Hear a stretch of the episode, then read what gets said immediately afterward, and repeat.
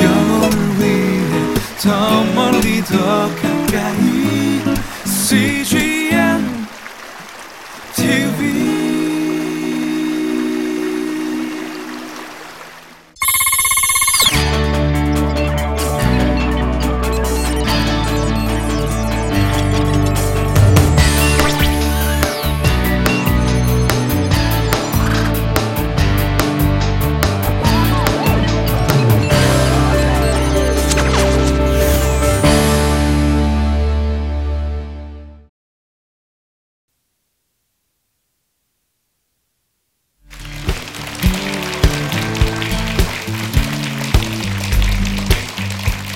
안녕하세요.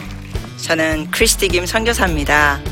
이렇게 여러분과 함께 주님의 말씀을 나눌 수 있게 돼서 감사합니다.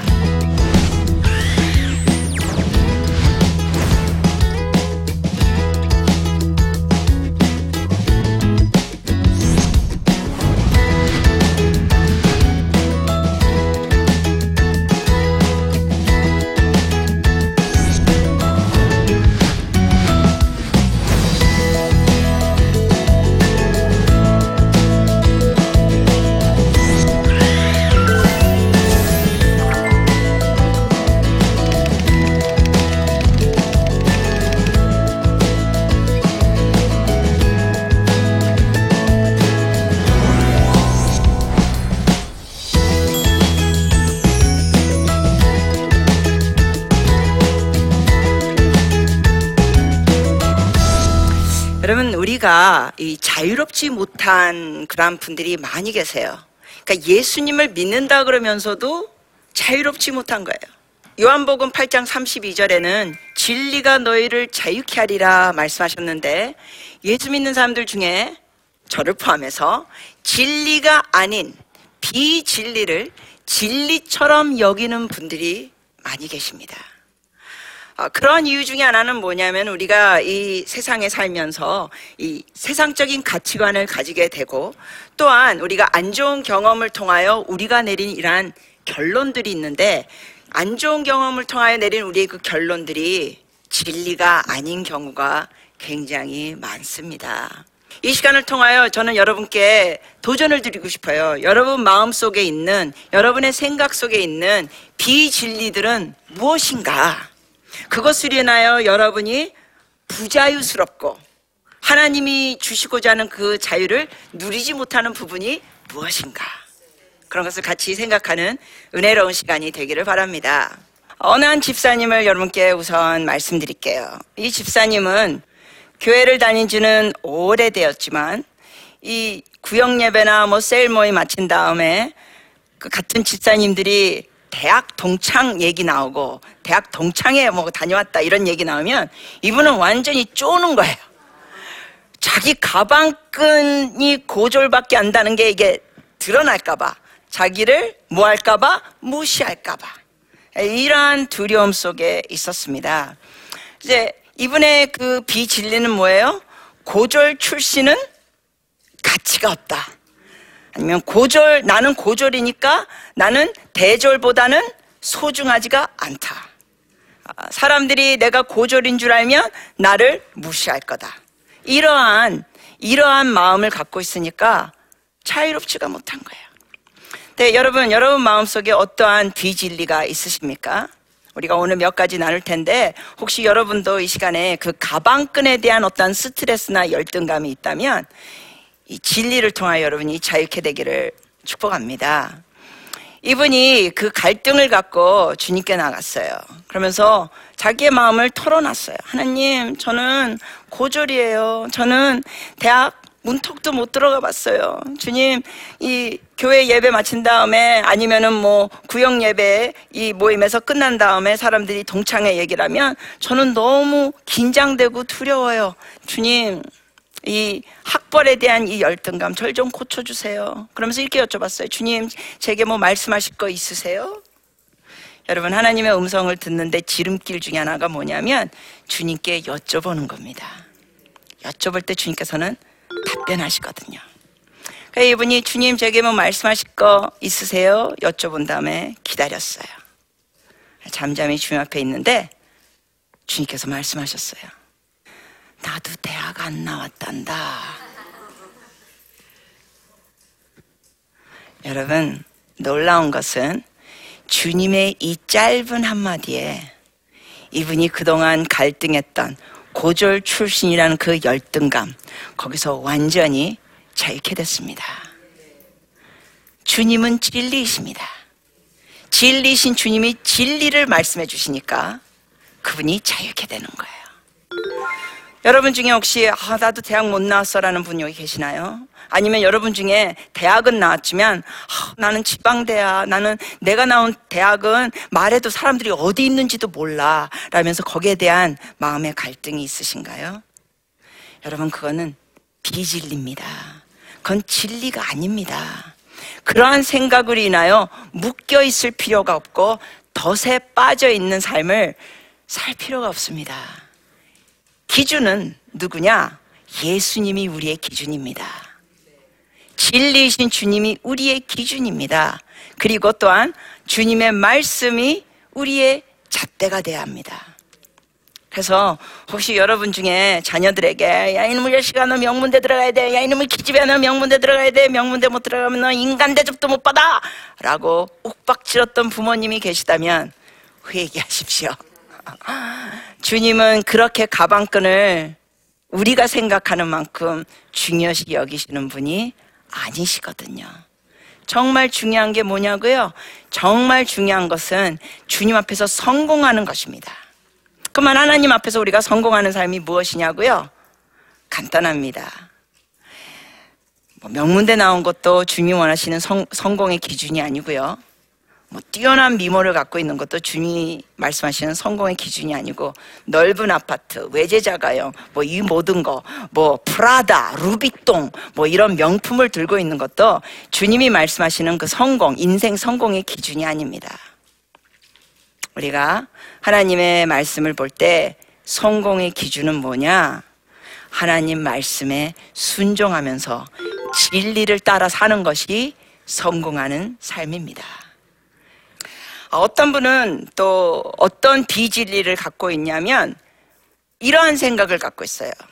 나는 다른 사람의 부탁을 거절하면 안 된다. 그러니까 이런 분들은 뭐냐? 제가 정말 여러 나라와 교회들을 다니면서 사람들을 만난 중에 어떤 장로님은 정말 부유하신 분이었어요. 그리고 장로님이니까 신앙도 그 교회에서 좋다고 알려주신 분이에요. 근데 이분이 어떤 어려움을 겪고 있었냐면 이 나는 사람들의 부탁을 거절하면 안 된다 그래가지고 누가 이 장로님께 보증 서달라 그래서 보증을 서줬는데 완전히 집을 날리고 전 재산을 날리게 된 거예요. 그러니까 완전히 그냥 알거지가 돼버린 거예요. 여러분 성경에 보증 쓰라고 됐어요? 쓰지 말라고 돼 있어요.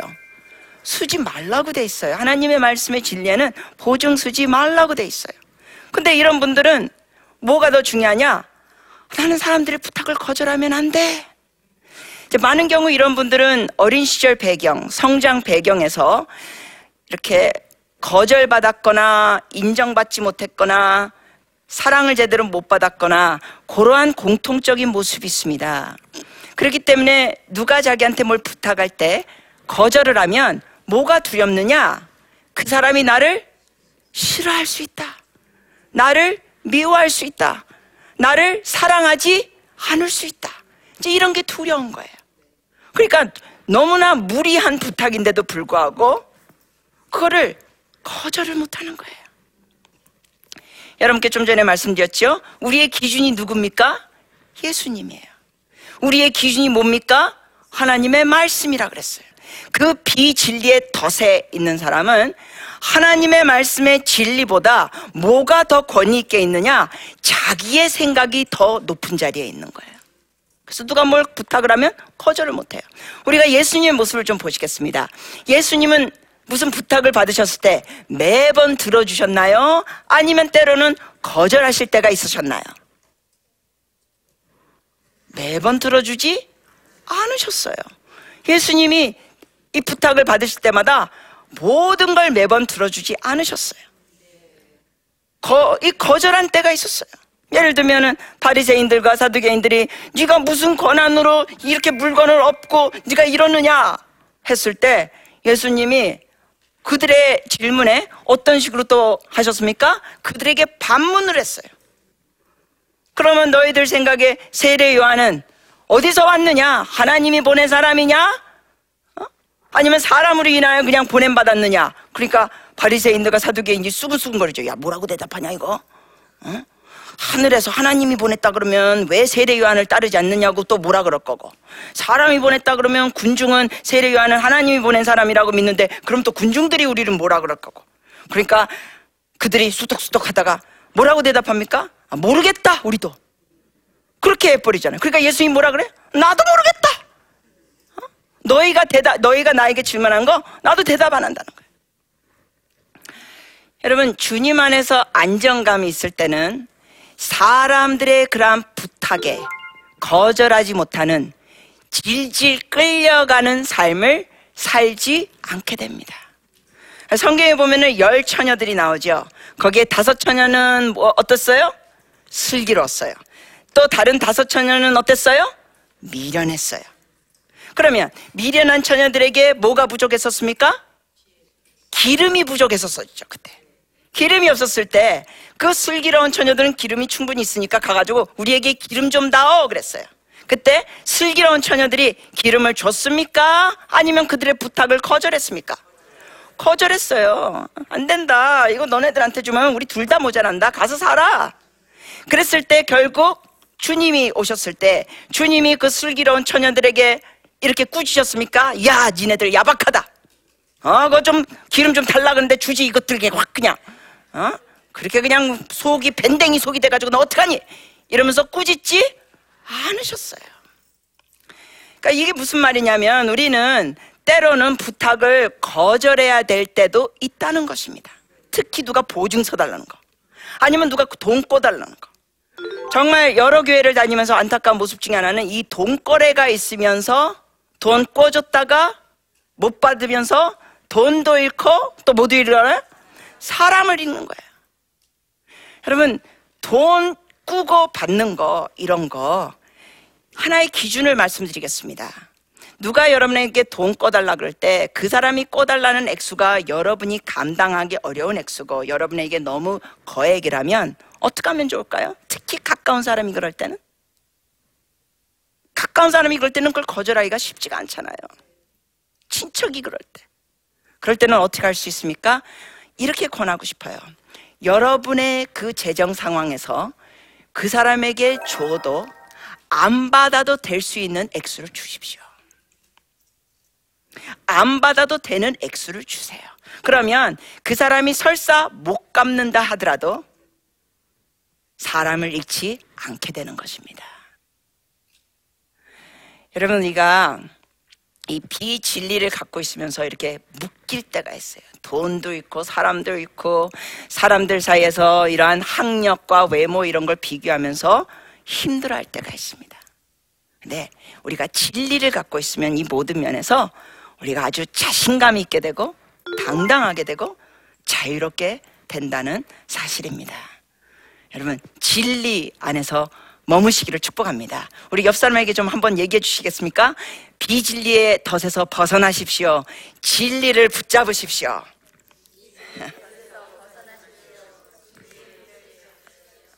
네. 어떤 분이 갖고 있는 이 비진리 중에 하나가 또 뭐가 있냐면 이러한 게 있어요. 사람들이 나를 무시하면 안 된다.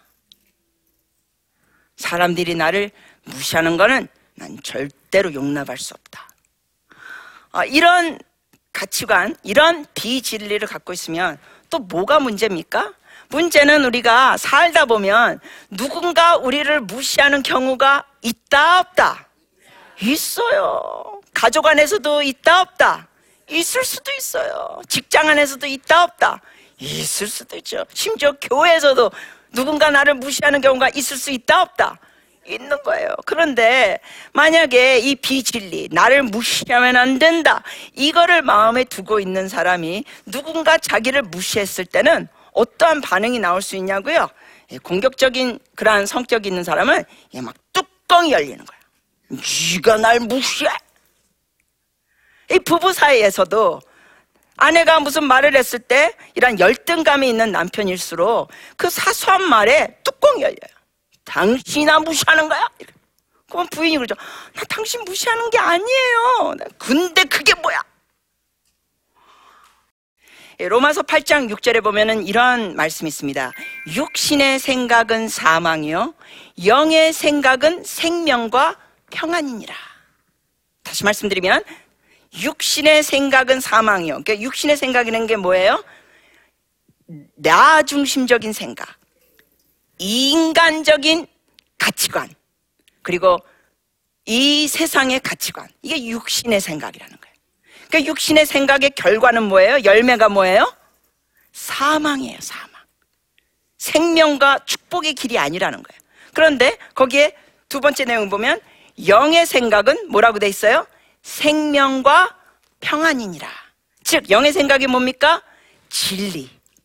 하나님의 그 진리를 우리가 마음에 품고 살 때, 우리의 생각이 하나님의 진리와 동의할 때, 우리는 뭘 누릴 수 있느냐?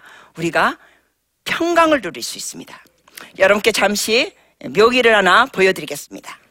그래서 여러분께 또 하나 이제 재밌는 걸 하나 보여드리고 싶은 게 우리가 이 죄라는 개념을 우리가 때로는 막 뭐 누구를 죽여야지 죄고 뭔가 뭐 훔쳐야지 죄고 그런 기준으로 생각할 때가 있어요. 물론 그것도 죄입니다. 근데 하나님은 뭘 보십니까? 우리의 중심을 보시는 거예요. 그러니까 우리의 중심을 보신 하나님께서 죄로 여긴 것 중에 하나가 뭐냐면 우리의 생각이 진리가 아닌 것을 품고 있는 게 이게 또 죄라는 거예요. 그러니까 하나님의 말씀의 기준은 다르죠. 그러니까 이 사회적인 기준은 누구를 죽여야 살인이지만 하나님의 말씀에는 기준이 뭐예요? 형제를 미워하면 뭐예요? 살인하였느니라 주님 그렇게 하셨어요. 그래서 우리가 이런 진리가 아닌 것들을 갖고 있는 것을 우리가 인지하기 시작하면서 하나님 앞에 어떤 기도가 필요하냐? 하나님 앞에 그걸 죄라고 인정하면서 주님 앞에 회개 기도가 필요합니다. 하나님 내가 이 비진리를 이 거짓된 메시지를 버립니다. 하나님 여태까지 제가 학벌 때문에 내 자신을 가치를 여겼던 거, 평가를 여겼던 거, 주님 회개하고 버립니다. 나의 자녀들에게 이 학벌에 대해서 자꾸만 강요하면서 공부하라고 계속 그냥 구박하고 그 애 머리가 어디서 나왔겠어? 여러분 머리에서 나왔는데. 여러분 머리는 생각 안 하고 자꾸 애한테 그렇게 구박하고 이런 거 하나님 앞에 뭐로 인정하라고요? 이건 죄예요. 그러면 감사한 건 뭐냐? 주님 앞에 이런 것을 회개하면서 버릴 때 주님께서 이- 이런 것을 용서해 주십니다. 보시면 이래요. 이 죄를 종이를 태우면 이렇게 이렇게 없애주세요. 와! 여러분 주님 앞에 새롭게 되시기를 축복합니다. 근데 2년 전에 제가 제가 분노에 문제가 있는 사람이구나를 깨닫게 됐어요. 저는 어떤 생각이 있었냐면 2년 전에 이걸 깨닫게 된 게 저의 비진리 중에 하나는 뭐냐면 예의 어긋난 행동은 용납할 수 없다. 뭐 이런 게 있었어요.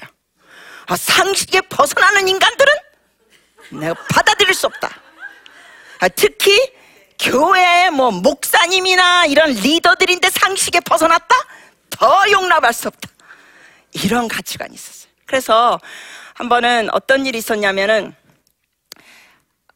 제가 외국에 이제 갔었는데 저는 외국 가면은 제가 조금 불편한 게 있어요. 외국 가면 뭐가 불편하냐면 어떤 외국의 무슨 세미나나 집회 한국 분들이 있을 때 힘들어요. 왜냐면은 생 판 모르는 분들이 다짜고짜 저더러 선교사님 유튜브에 보니까 영어 잘하시대요. 통역해 주세요 이러는 거예요. 날 언제 봤다고? 어떤 분은 나 이름도 모르고 노- 전혀 모르 어 선교사님 크리스티 김 선교사님이네. 어 유튜브에서 봤어요. 옆에 앉아서 통역해 주세요. 여러분 제가 강의하는 거하고 제가 통역하는 거하고 어느 게 더 에너지 소모가 있는지 아세요? 어, 여러분 다 통역하시나 보다. 어떻게 이렇게 잘하세요? 예, 진짜 통역하는 게 에너지 소모가 제가 강의하는 것보다 정말 두 배 이상이 든다고 해도 과언이 아닐 정도예요. 근데 아무튼 통역을 했어요. 아, 그러니까 좀 피곤했죠. 그리고 이제 식사 시간이 됐어요. 저녁 먹는데 다짜고짜 갑자기 예고도 없이 아, 지금 강사님이 오셨다는 거예요. 외국 강사님.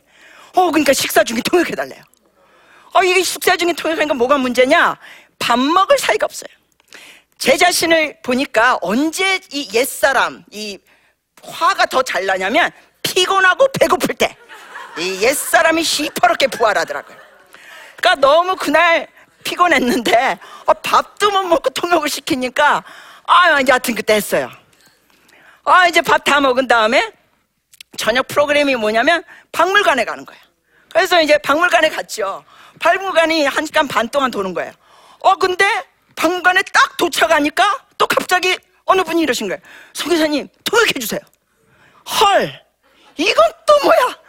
오늘 아까 낮에도 하고 밥 먹을 때다가 나 지금 배고픈데. 그래가지고 제가 뚜껑이 열렸어요. 그래서 그 코너에 몰리는 분위기라서 어쩔 수 없이 시작은 했는데 제가 한 10분 정도 하다가 제가 뚜껑이 열려서 나 이거 못하겠습니다. 그랬더니 사람들 눈이 전부 다 휘둥그레지더라고요. 표정이 뭐라 그러냐? 응, 크리스티 김 선교사 맞아? 이런 표정이에요. 어, 저분 내적 치유 강사 아니야? 뭐 이런 표정. 그래서 제가 그분들의 표정을 보면서 아, 이거는 주님이 기뻐하시는 모습이 아니구나 이걸 깨닫게 됐어요. 그러면서 하나님께 나가서 이거 회개했죠. 하나님, 제가 왜 이러죠? 여러분, 여러분 속에 있는 비진리를 발견할 수 있는 방법 중에 하나가 뭐냐면, 여러분이 그 부적절한 반응을 했을 때 깨달아야 돼요. 주님께 여쭤봐야 돼요.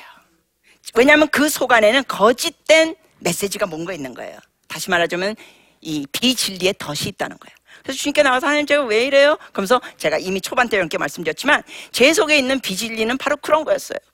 이렇게 리더들이 몰상식하게 사전에 얘기도 없이 통역을 시켜.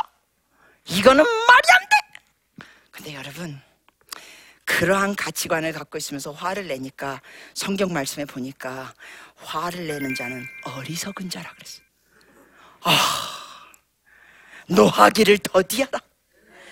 그러면서 제가 엄청 찔렸습니다. 근데 이거 벗어나기가 조금 쉽지가 않더라고요. 시간이 좀 걸려요. 근데 여러분 감사한 건 뭔지 아십니까? 하나님은 기다려 주십니다. 그런데 너무 주님 오래 기다리게 하지 마세요. 여러분 우리가 비진리가 있다는 걸 첫 번째 인지하기 시작해야 돼요. 여러분 마음속에 진리가 아닌 가치관이 있다는 걸 인식하기 시작하시기를 바랍니다. 그러면 비진리가 아닌 것을 인식하기 시작하면 그 다음 단계가 뭐냐고요? 그것을 버리셔야 돼요. 버릴 때 어떻게 버리냐고요? 여러분의 입술에 고백으로 버리는 거예요. 하나님 이건 진리가 아닌데 제가 이걸 믿고 있네요. 사람들이 나를 무시하면 안 된다 이걸 믿고 있네요. 여러분 예수님 무시 당하셨어요? 당하지 않으셨어요? 당하셨죠. 예수님도 무시당하셨는데 여러분이 뭐라고 무시당하지 않겠다 그래요? 예수님이 우리의 기준이잖아요. 그러면서 우리가 우리의 비진리를 주님께 버려 주님께 내려놓고 십자가 앞에 버리고 그 다음 단계가 중요한 게 뭐냐? 하나님의 진리를 품는 거예요. 하나님의 진리를 품는 것 중에 중요한 것 중에 하나가 뭐냐면 여러분이 아시다시피 성경을 읽는 것뿐만 아니라 하나님께 나가서 기도하면서 뭘 해야 되느냐? 하나님의 음성을 들어보세요. 제가 처음에 말씀드렸던 그 고졸 출신 집사님은 주님 앞에 나가서 털어놓다가 주님의 음성을 들었죠. 주님 뭐라 그러셨어요? 나도 대학 안 나왔단다. 그 한마디에 수년 동안 고졸이라는 그 열등감에서 단번에 자유케 됐어요. 그래서 여러분, 주님과 대화하시는 여러분들이 되시기를 축복합니다. 여러분이 혹시 뚜껑이 잘 열리시는 분 계세요? 그럼 이거를 아셔야 돼요. 여러분이 옳다고 생각하니까 뚜껑이 열리는 거예요. 여러분이 저 같은 경우 옳다고 생각했대요. 이 인간들이 목사고 선교사인데 어떻게 이렇게 몰상식하게 할 수가 있어? 이런 내 생각이 옳다 그러면 뚜껑이 더 잘려요. 근데 우리가 틀릴 수도 있다는 걸 인정할 때 예, 뚜껑이 덜 들썩거리게 됩니다.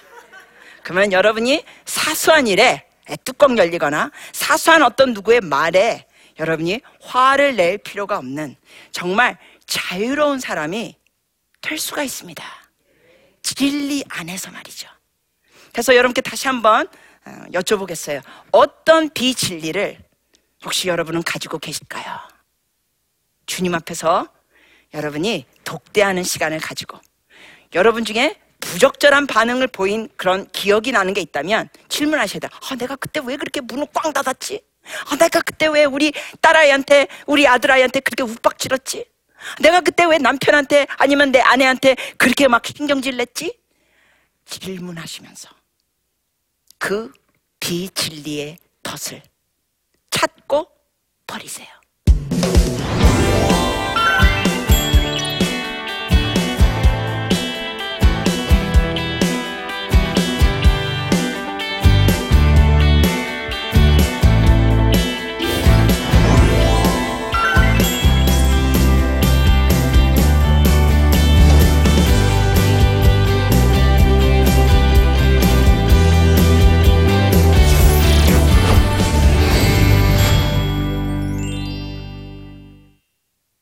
네. 우리가 질문답 시간을 갖도록 하겠습니다. 선교사님은 이 시대 가장 위험한 비진리의 덫이 무엇이라고 생각하시나요? 네. 제가 생각할 때는 특히 우리나라 같은 경우 너무나 이 체면 문화이고 또 외향적인 모습을 강조하는 문화가 좀 정말 안타깝고 위험한 것 같습니다. 그러니까 다른 사람이 자기를 어떻게 평가하느냐가 너무나 중요시 돼 있어요. 그래서 한국 분들 보면 없으면서도 뭐한 척? 있는 척. 있으면 뭐 하는 척? 더 있는 척. 안 가보고도 뭐한 척? 가본 척. 가봤으면 뭐 하는 척? 거기 아예 이미 해본 척. 그래서 이 학벌, 외모, 뭐 스펙, 이런 모든 것이 너무나 다른 사람들에게 내가 어떻게 보이느냐가 이게 많은 사람들을 부자유스럽게 하는 요소 중에 하나인 것 같습니다. 여러분, 여러분이나 여러분의 자녀들, 다른 사람이 어떻게 보느냐에 거기에 너무 매달리지 마시고, 중요한 건 뭐냐면 특히 우리가 제가 청소년들에게 강의할 때 그러는데요. 하나님께서 분명히 너희에게 주신 은사가 있다. 재능이 있다. 그 재능을 발견해라. 그걸 어떻게 발견하냐고요? 저는 추천하는 게 두 가지 방법입니다. 기도하면서 발견하는 방법이 있고, 두 번째는 뭐 하느냐? 기도로 끝나는 게 아니라 다양한 것을 해봐라. 다양한 것을 시도하면서 그것이 재밌고, 그것이 즐겁고, 그 재밌고 즐겁다 보면 자꾸 하게 되면서 어떻게 하게 돼요? 잘하게 되고. 그러면서 하나님이 주신 그 재능을 살리고 개발해서 탁월한 면으로 갈 수 있다는 거예요. 그래서 저는 이렇게 말하고 싶어요. 이 하나님 안에서 재능을 발견하면서 개발해 나오면서 그 분야로 직장을 하면 조금 표현이 세속적으로 느낄 수 있겠지만 이렇게 표현할 수 있습니다. 놀고 먹는 인생을 살 수 있어요. 왜 놀고 먹는 인생이라고 표현하느냐? 하나님이 주신 재능 쪽으로 개발해가지고 일을 하게 되면, 그리고 다른 사람이 뭐 어떻게 나를 평가하냐, 여기에 너무 신경 쓰지 않으면, 어떻게 되느냐? 하나님이 주신 재능 안에서 일을 하니까 일이 아니 그러니까 공부부터 합시다. 하나님이 주신 그 재능과 전공 분야로 공부하니까 공부가 즐거워요, 괴로워요? 즐거운 거예요. 그리고 졸업한 다음에 그 분야로 일을 하니까 일이 즐거워요, 괴로워요? 즐거워요. 어느 정도로 즐거운지 아세요? 일이 일이 아니라 뭐 하는 것 같아요? 노는 것 같은 거예요. 그래서 놀고 먹고 사는 삶이 될 수 있어요. 제가 그 중에 한 사람입니다. 여러분, 여러분께 다시 한번 요약해서 말씀드리자면 이 비진리의 덫이라는 것은 하나님의 말씀에 동의하지 않는 것들입니다. 즉, 기준이 나 중심인 거예요. 내 생각. 그래서 내 생각을 진리처럼 여길 때 그 비진리가 진리처럼 여기자면서 우리가 자유롭지 못하다는 겁니다. 그래서 그걸 어떻게 해야 되냐고요? 아까 말씀드렸죠? 그것을 버려야 돼요. 비진리를 버리세요. 그러면서 주님 앞에 나와서 하나님, 제게 말씀하실 게 있으십니까? 그러면서 또한 말씀, 기록된 성경 말씀을 통하여 또 주님의 음성을 듣는 걸 통하여 진리를 여러분 마음 가운데 받으실 때 여러분의 감정, 언어, 행동이 변합니다. 달라질 수 있습니다. 여러분이 그 변화의 기쁨을 더 맛보시기를 축복합니다. 감사합니다.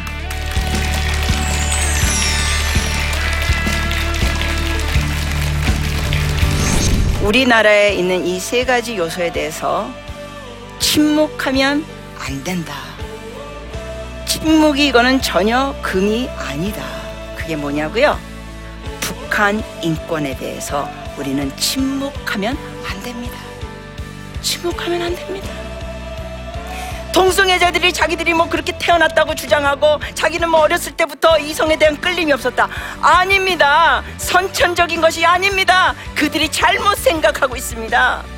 억울하게 태아로서 아무 소리를 못하면서 낙태당하고 죽임당하는 태아들에 대해서 그들을 위하여 우리는 입을 열어야 합니다. 여러분 성경 읽기 테스트할게요. 요한일서 짧아서 하루 1독씩 하게 됐던 거 기억나시죠? 저는 하루 1독씩 해서 7독했어요. 저는 바빠서 2독밖에 못했어요. 괜찮아 괜찮아. 기환이는? 구독했습니다. 우와. 페이스북 CNTV 코리아를 구독했다고요. 이런 좋은 페이지가 있었네. 어 저도 봤어요 이 영상. 지금 바로 페이스북 가서 CJTV 코리아 구독.